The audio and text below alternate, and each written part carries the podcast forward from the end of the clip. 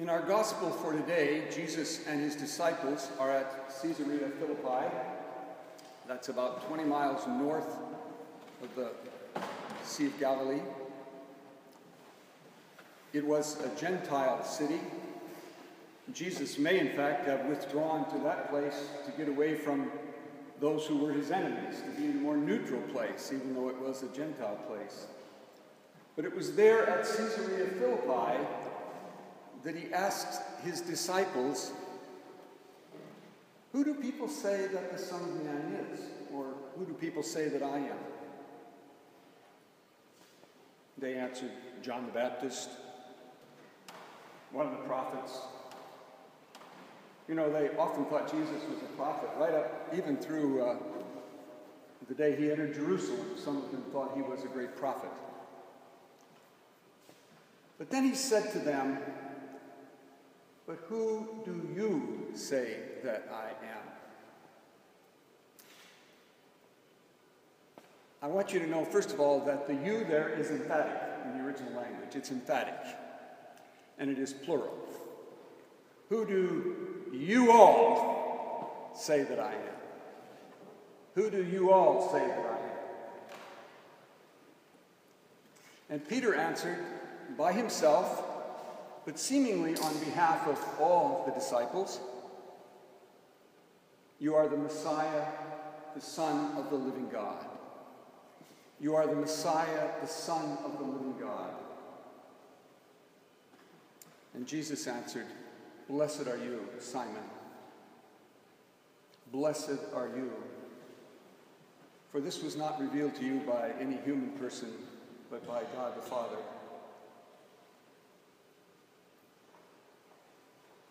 And on this rock, I will build my church. Actually, he said, you are Peter. You are Rocky, in other words. And on this rock, I will build my church.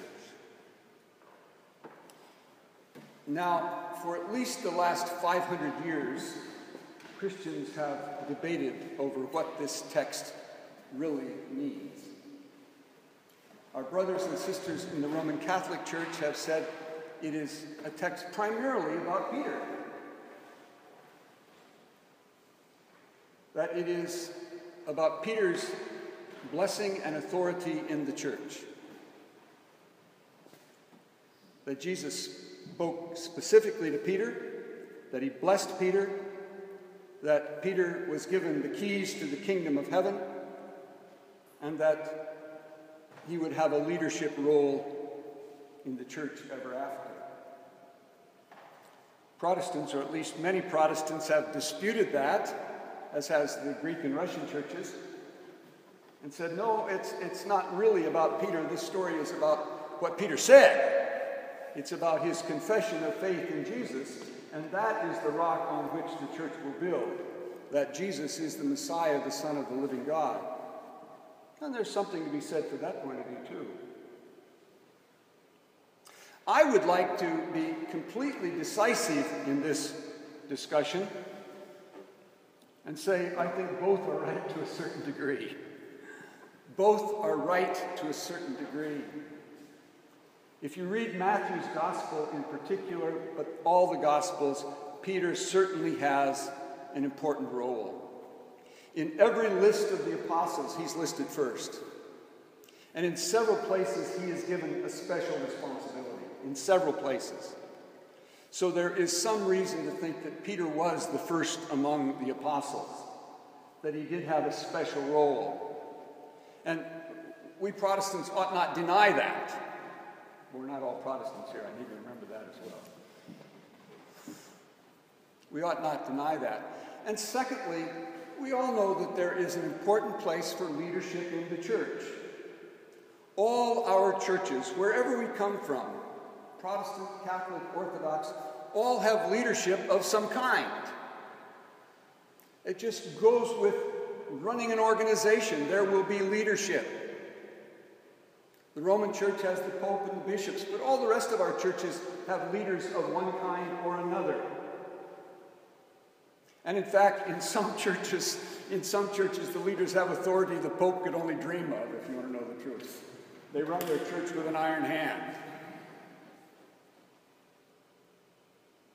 So leadership is important, and we ought not deny that. And we ought to pray for our leaders, for all the leaders of the church. And they've been given special responsibilities. They've been given the keys to the kingdom, if you will. And we know pretty much what that means historically. It means they've been given the, the, the, the, the gift of discernment, to discern what is true teaching and what is bad teaching. They've been given the gift of, of who should be in and who should be out. They've been given the gift of the forgiveness of sins, that they have the authority on earth. John twenty tells us that clearly, to forgive sins, just as Jesus himself forgives sins. So we ought not despise this special role that's given to leaders of the church. It's there, it's real. We ought to acknowledge that. On the other hand, the traditional Protestant point of view has a lot to say for it, and I don't think many modern Roman Catholics would disagree with that.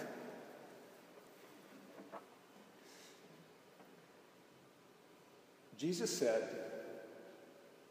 "Who do you," emphatic plural, "who do you all say that I am?" He was speaking to all the disciples, but I think in the context of Matthew's Gospel, he's speaking to all of us. It's a question directed to each and every one of us, each and every, each and every, every hearer of the word. Who do you, you all, say that I am? I can't answer that question for you. It is a personal question directed to each and every one of you. What do you say? What do you think of Jesus? Who is he? What's his role? What does he mean to you?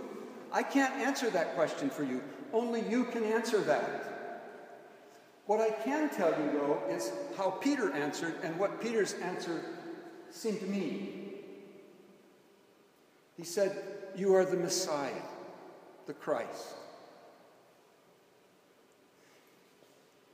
Peter was saying that Jesus was the one that Israel had been waiting for, the one that they'd been waiting for for maybe a thousand years, the one who would come and be like David, a great king who would set the people free. Now, they were looking for someone to set them free from the Romans or to set them free from, from whoever was oppressing them. But they were looking for someone to set them free. And the word Messiah implies that this is one who would come and set them free. Now, I don't think they all understood that, what that meant at the time. I doubt if Peter even understood it. But Jesus is the one who's come to set Israel free, to set us free. Not politically, but from our sins, from our failures, from our pains, from our sorrows, from all that would plague us, kill us, drive us to death and despair.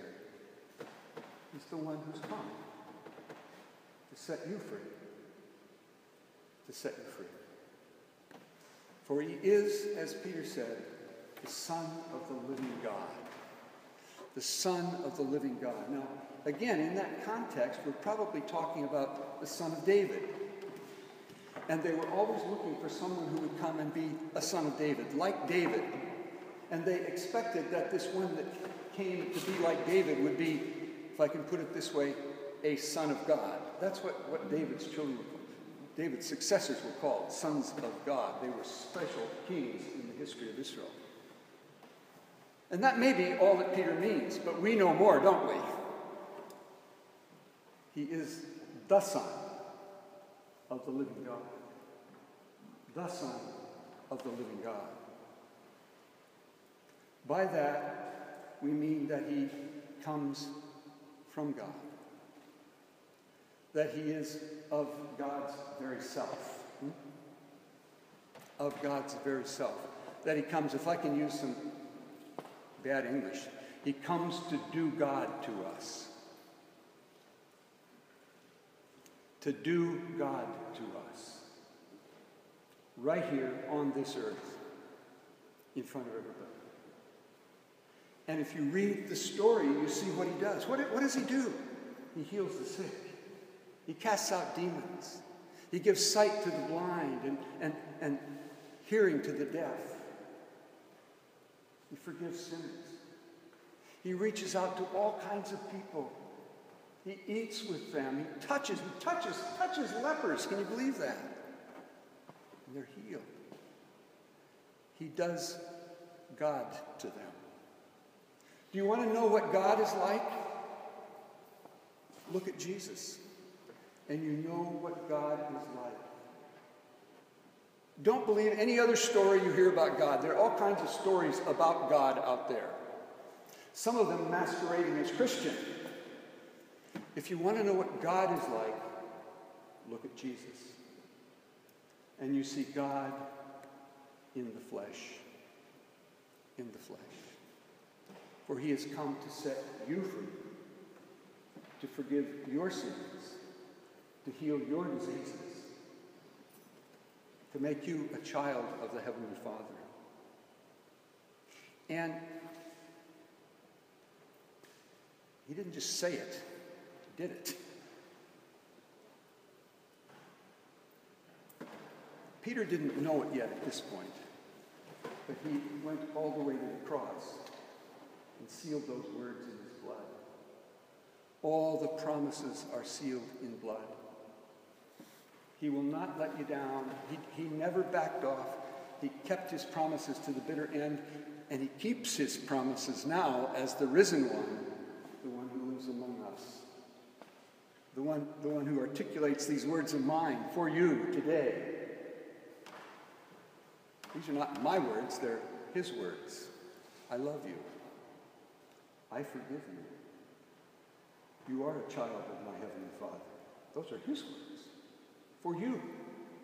And you can believe them because they're sealed with his precious blood. Sealed with his blood. Now I want to say two more things before I quit. You remember he mentioned it was on this, whether it's Peter or on the confession, that he would build his church. And the powers of death would not prevail against it, or however it's written.